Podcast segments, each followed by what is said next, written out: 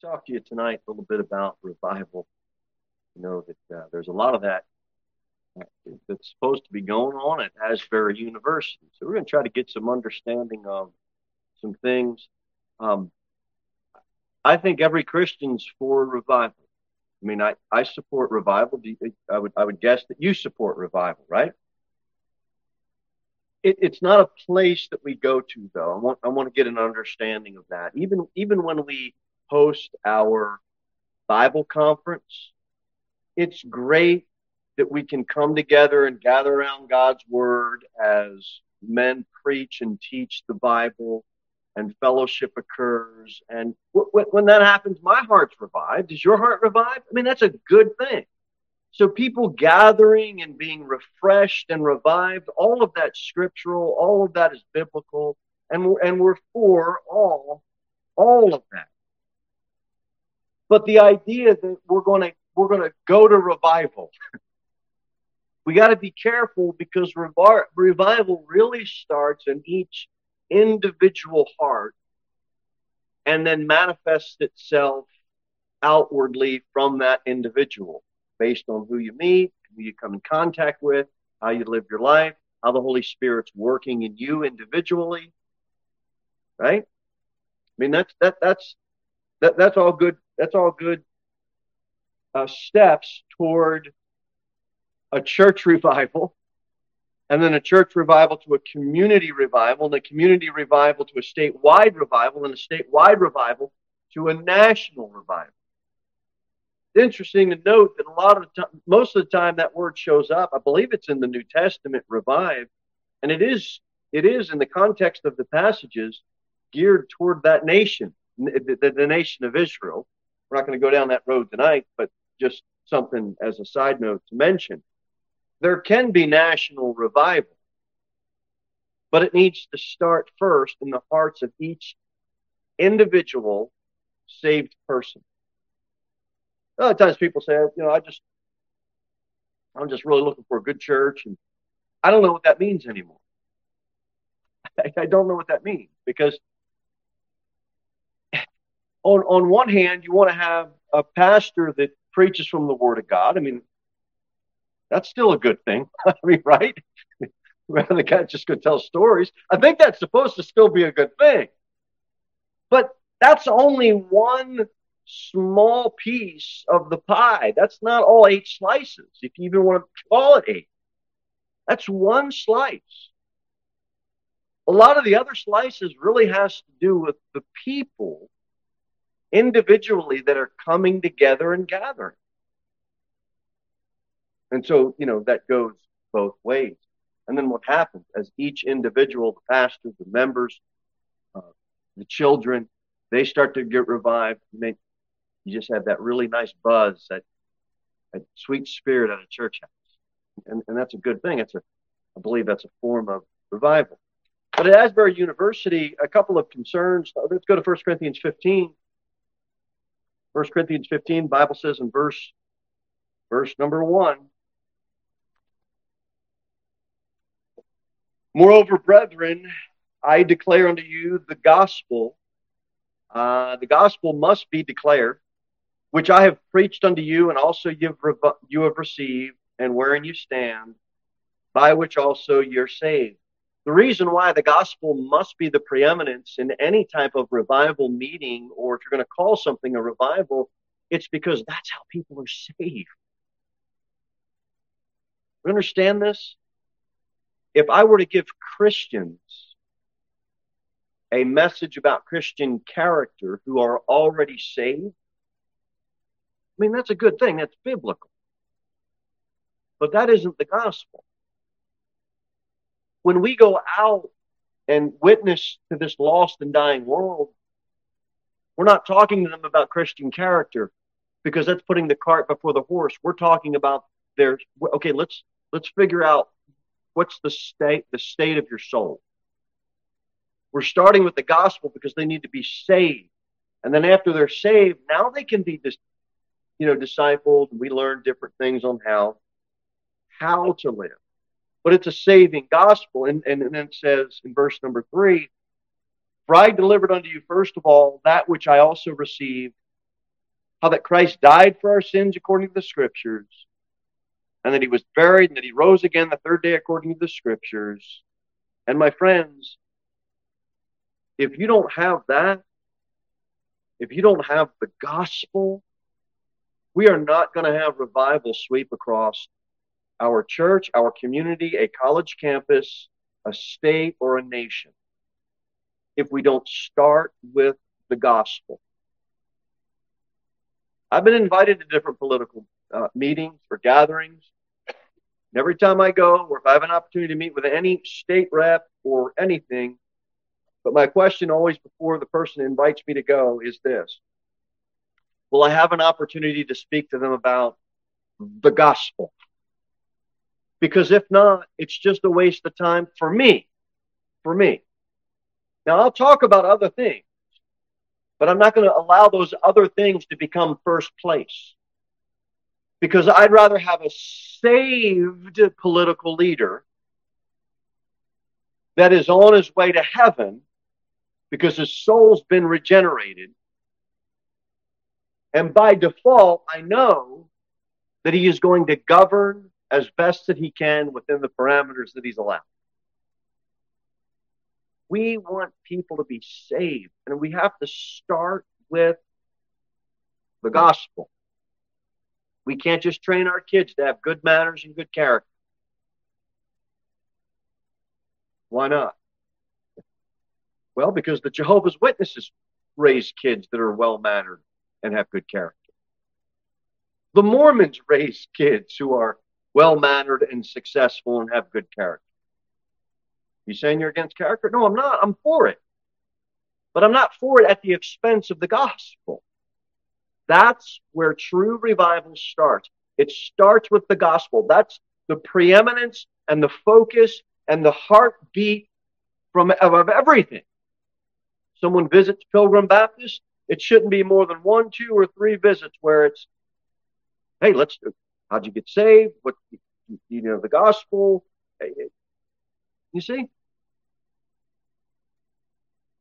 We should love people's souls more than we love giving them a, good emotional high.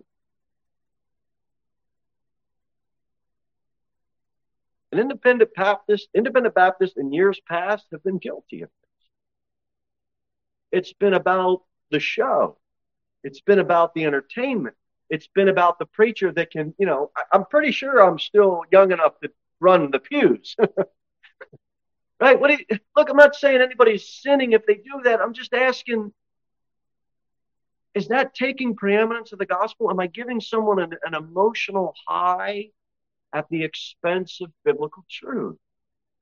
And, and I want to be concerned about that. I don't want to be Mr. You know, down and out all the time. But we've got to get back to gospel basics. Or you're going to end up with a lot of what was happening at, at, at Asbury was a lot of charismatic confusion. And we need to be careful that we don't get we don't drown ourselves in emotionalism. Sermon that kicked off that revival was a good sermon for college students to hear. We all gratitude, what it means to have Christ-like love, and what it means to be a servant. Praise the Lord. Praise the Lord. I thought it was a very, from that perspective, I thought that was an excellent message for young people to hear. I mean, I want my kids to hear about how to be a good servant and how to love like Christ would love and how to serve like Christ. There's nothing wrong with that. That is, that is great. But when you quickly move to calling something this great revival and, and, and, and sermons aren't being proclaimed from the pulpit from a man where Christ died for sinners we, we, we are hell-bound sinners. Look, you've got young people between 18 to 25 years old in a chapel. There's got to be at least one soul there that would benefit from hearing the saving gospel of grace. Right? look, we're going to do this Bible conference in four weeks. And I don't even have to mention it to the preachers. They already have it ticking in their head. It's already full of what they're praying about. It's, it's what they do. If they have, if they're in a room full of people at a special meeting, you you're going to hear the gospel. It's going to be weaved in the message. It's going to maybe before the message. It may be in between a message. It may be at the end of the message. It might be after the message, and we're fellowshipping. But the gospel is going to be the preeminence. No gospel, no revival. Go to Romans 5. I mean, you can't get any deeper in God's love than this verse. I don't think you can exhaust it with understanding the love of God. I think it just, every time I read this verse, it boggles my human mind. Romans 5, verse 8, y'all know it. But God, that's not the big guy upstairs. That's not my homeboy. Okay. It's God, the one who created all things, the one who sustains your life, and the one who spoke things into existence. That's God. He's not your charismatic best friend that gives you a B12 shot of an emotional high where you're going to sing the same three verses over in a song and dance around with some guy on a drum beating it and another guy strumming on a guitar and everybody, you know, it's like God's not here to make you feel like you're some type of special huggable teddy bear. It's God. And he commendeth his love toward us. And we're way down here. And as down as you can put yourself, put yourself lower. But that's God and that's us. There's a huge, huge difference. And Romans 5 8 says, Commendeth his love toward us, in that while we were yet sinners, Christ died for us. Now, let me just break this down to you. If I went to Asbury Revival and I did anything more than just sit in there and experience it, and I started questioning some of the things that were going on, like, for example, the one female that was part of the New Apostolic Reformation that has people quacking and crying and laughing and giggling and doing everything that's not in the Bible. If I were to question that,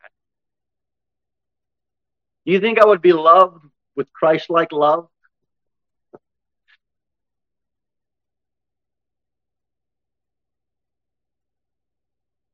I don't think so. Matter of fact, I myself, if I walked into that, that scene right there, if I walked into that scene, I would have need prayer from all the saints of God to make sure I had I addressed that and questioned that with Christ like love. You picking up what I'm putting down? We want to love like Christ. Okay. How does that how does that work out when something has to be questioned?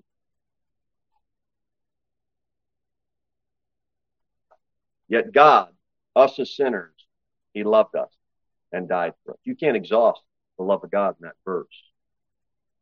True biblical love, you know where it was found? On a cross. On Calvary. And that cross and that ground was full of blood. That's how much God loved you and loved me and loved the entire world. He took the wrath of Almighty God that was owed you and that was owed me, and he took it upon himself. Marvelous grace. Amazing grace. Anybody else? Amen. Glorious, glorious gospel of grace. If you want to have revival, it's souls sitting in a room or getting an understanding that God, the Creator, would be holy, would be righteous, would be just,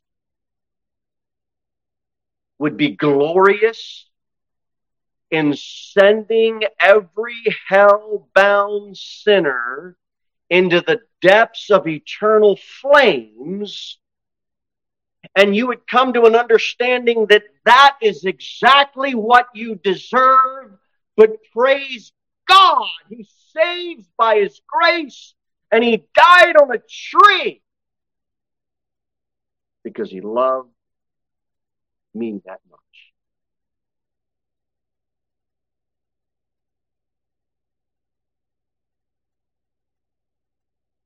In other words, God's not a mean man for sending sinners to hell.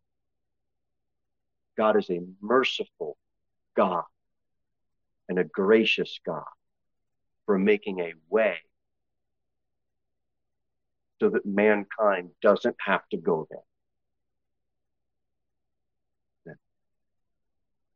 That's grace. So I have a problem when somebody calls something a revival, but the gospel of the reviver isn't center stage. That's concerning. Tongues was mentioned. Women preachers have something to say. That's an unbiblical practice. There was plenty of emotional and charismatic tears and crying and shouting and, and, and screaming and you have new apostolic reformation folks that make their way in and they're they're spreading their false deliverance gospel. And I'll tell you, we're not going to go down the rabbit hole tonight. But that new apostolic reformation movement, every single one of those men that are involved in that movement, those men are not of God. I need to qualify that. Those women and men are not of God. Ladies, you think you're called to preach? You can get in with that crowd and you'll be preaching on the street and delivering demons faster.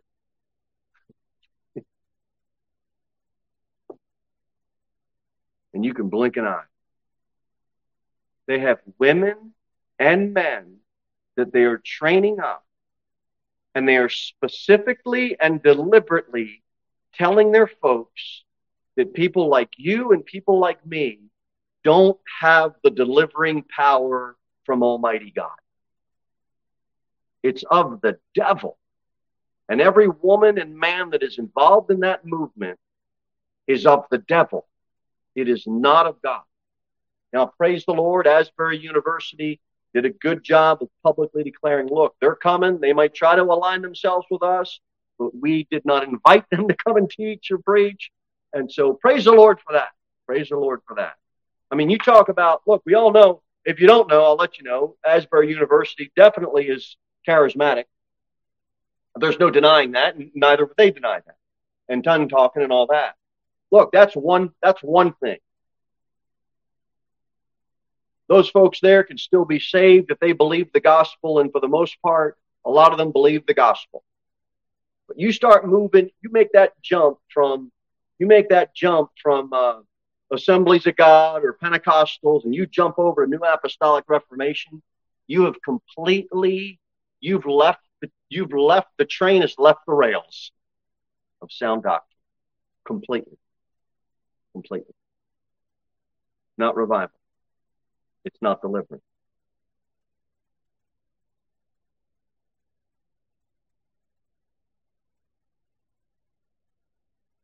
You're witnessing to someone, you want revival to happen in their heart, you must mention to them that they're a sinner. They need a Savior. There's only one Savior. It's Jesus Christ. Or you're not going to have revival. That heart's not going to be regenerated. You have a lot of young people that are experiencing feelings and led around by emotionalism that is fueled by social media.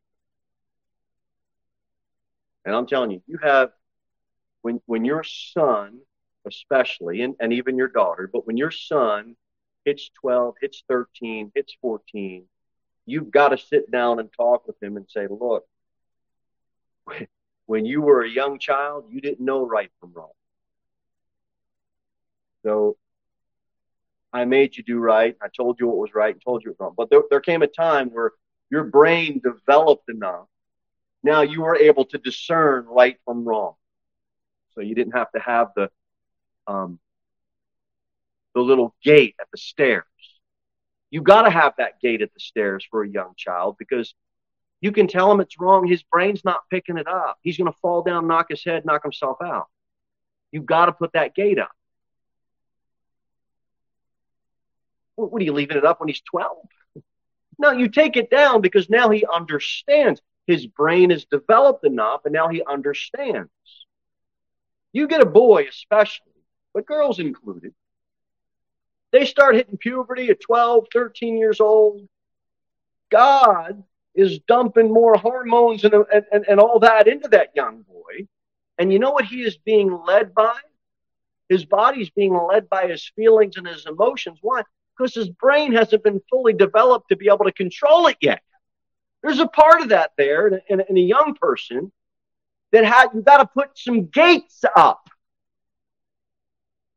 You can't throw them on a college campus and just throw all this emotion at them, all this feelings at them, and they're 18, they're 19. Look, you got to put some gates up for them young people. From 13 to 17, especially. They're just, if it, look, if it feels good, I'm doing it. It's up to us as parents and as leaders to be able to put some gates up for them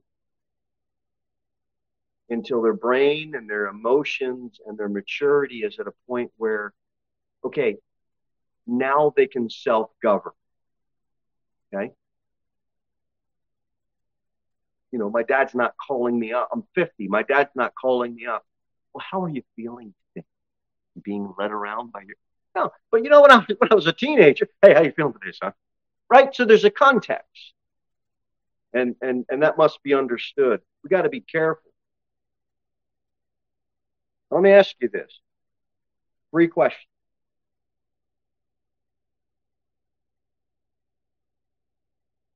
If a great move of God has happened on Asbury University, do we see the communities being flooded with 18 to 25 year old students knocking on people's doors and preaching to them not revival, preaching to them not deliverance, preaching to them the death, burial, and resurrection of the Lord Jesus Christ. If it is, great. If it's not, I'm questioning what what was it that was revived? Okay. Number two,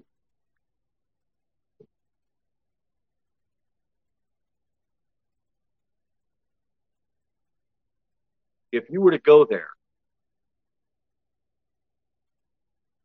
outside of that chapel, you would have found gospel preachers, gospel witnesses, people who brought printed tracts, people who brought scripture signs, people who who just brought a megaphone, people that just used their voice, people that made homemade tracts, and they're giving them out. They're personally one on one talking to people about the gospel. They're preaching the gospel open air. Tracts are going out. I mean, that was happening outside of that chapel. But inside that chapel, that student body, if there's revival moving over that university, are those students that go there, is there a move of God where there's preachers going out, open air preaching, giving tracts out? I think that's a fair question. I think it's a fair question. Gospel witnesses do what gospel witnesses have always done throughout the years. If there's a crowd of people, they're showing up. And praise God, that, that's what happened. So there, there was a lot of that going on. The closest big city, I think, is Lexington. Tomorrow night, do you think Lexington will be flooded from students from Asbury University preaching the Word of God? Brother Jimmy, are you saying it has to look like the way you're describing it? No.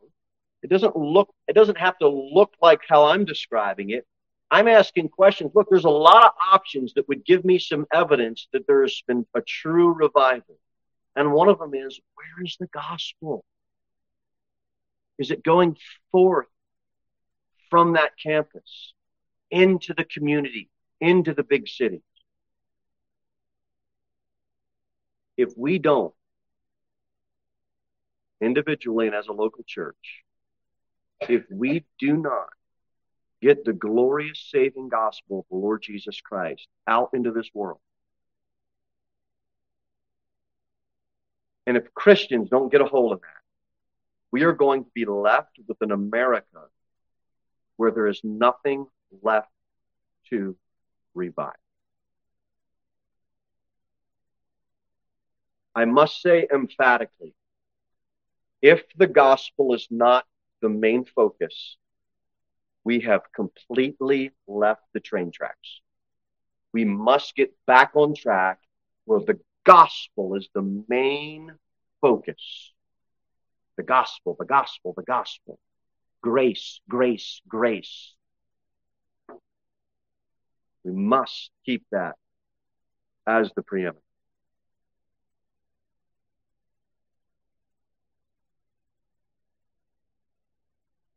music. Colossians 3.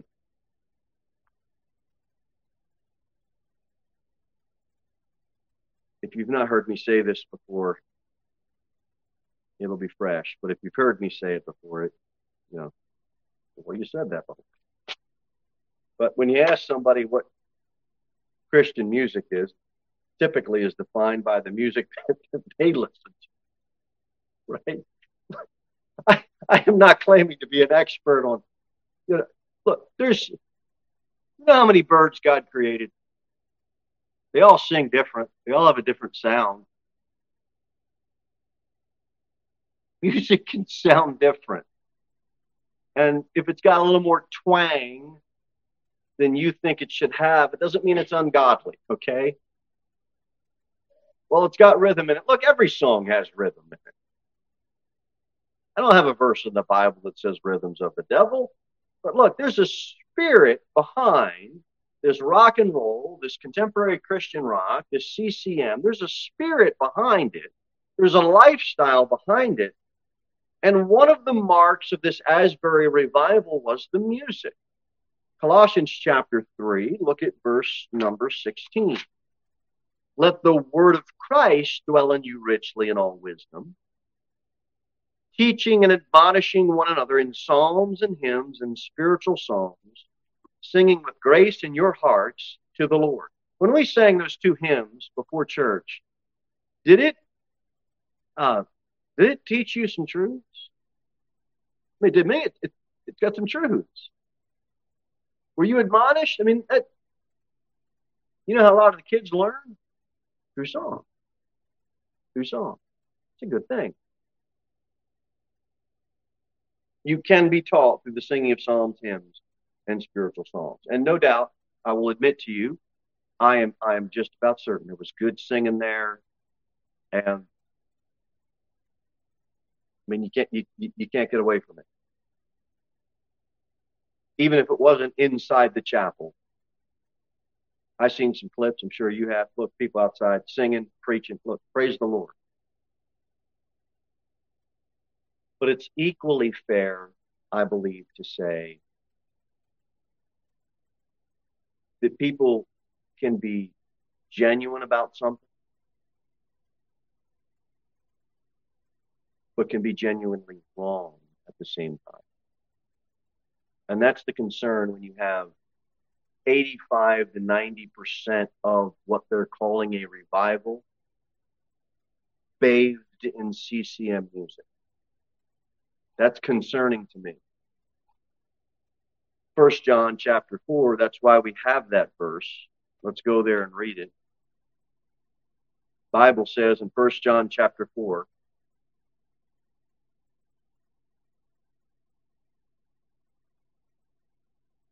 Watch it says.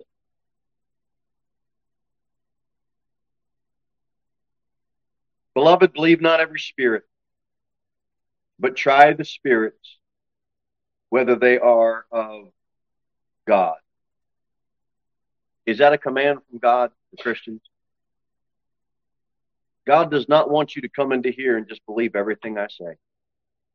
He wants you to test what I say through His Word and make sure that what I'm saying lines up with the Word of God. Because nobody's above the Bible.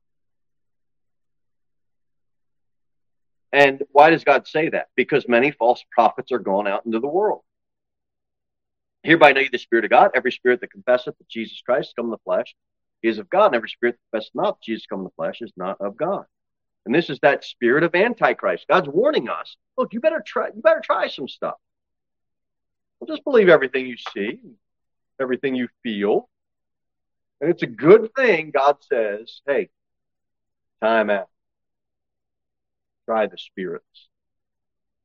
Believe not everything you hear."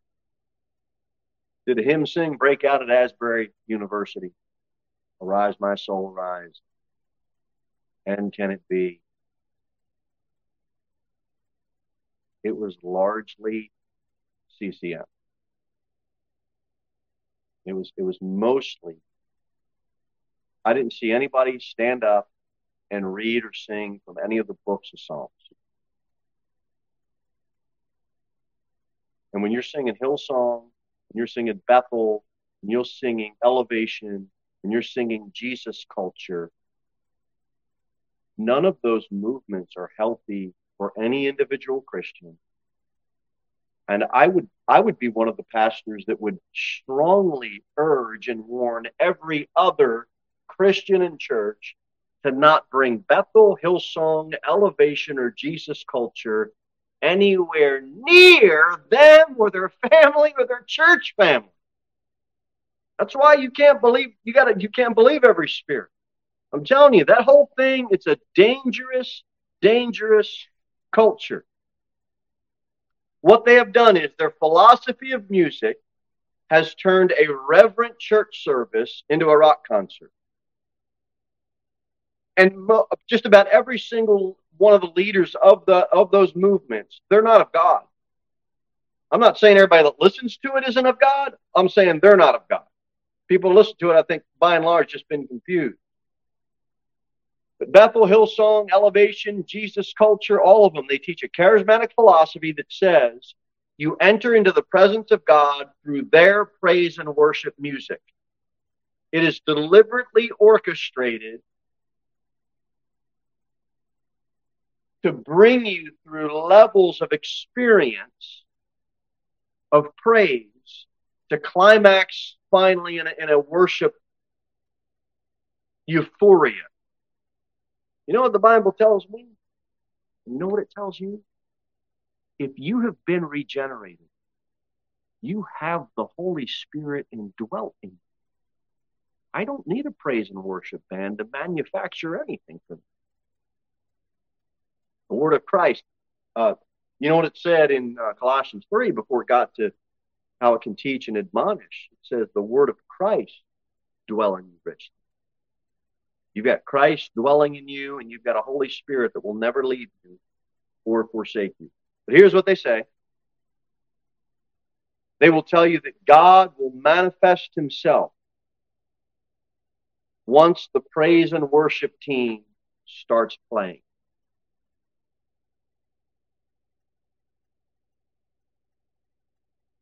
I don't know whether to hit my head against the wall or run around in circles until I'm dizzy and pass out. It's nauseating what people come up with. It's equally nauseating what people will fall for. You have the Holy Spirit. When you got saved, you got a full tank. The philosophy of their music is to get you in an emotional state through emotional stages of praise, and they want to work you up to an emotional climax and then tell you that the Holy Spirit fell upon this place. No, it didn't. No, it didn't. It's manufactured emotionalism, putting people into some form of hypnotic state. And a lot of the music, if not most of the music, falls under this category. You don't have an encounter with the Holy Spirit through an event. Well, you do. It's a one time event. It's called getting saved. and then you're baptized with it. You can sing, Oh, how he loves me. Oh, how he loves me. Oh, how he loves me. Oh, how he loves me. Who's he? Oh, how God. You can say that over and over and over. All you're doing is putting yourself in a mantra, and you got to be careful you don't get yourself into vain repetition. Let's finish here in 2 Corinthians 6. 2 Corinthians 6. I'm for revival. I'm just trying to draw a line of distinction on some things that I think we should be concerned about as Christians. I'm just not for rock concerts. I'm not for that. 2 Corinthians 6, verse 17, the Bible says, Wherefore come out from among them, be separate, saith the Lord, and touch not the unclean thing, and I will receive. It's biblical to try spirits. It's biblical to believe not every spirit. It's also biblical to practice some healthy separation. There's a spirit behind a lot of this music. And I want to separate from it. Why we're not bringing that in. I believe we've got rich hymns, rich in doctrinal truth. I believe we can have spiritual songs that will minister to the hearts of people that aren't in the hymnal. I'm for all of that. I'm not for biblical isolation, I'm for biblical separation. And if something like that has a spirit and, and you try it and there's something there's something off about it, it's better to just come out from among them, be separate. Don't touch it. Don't touch it. Just be careful calling something that's mostly CCM music a revival. To me, I'm cautious of it.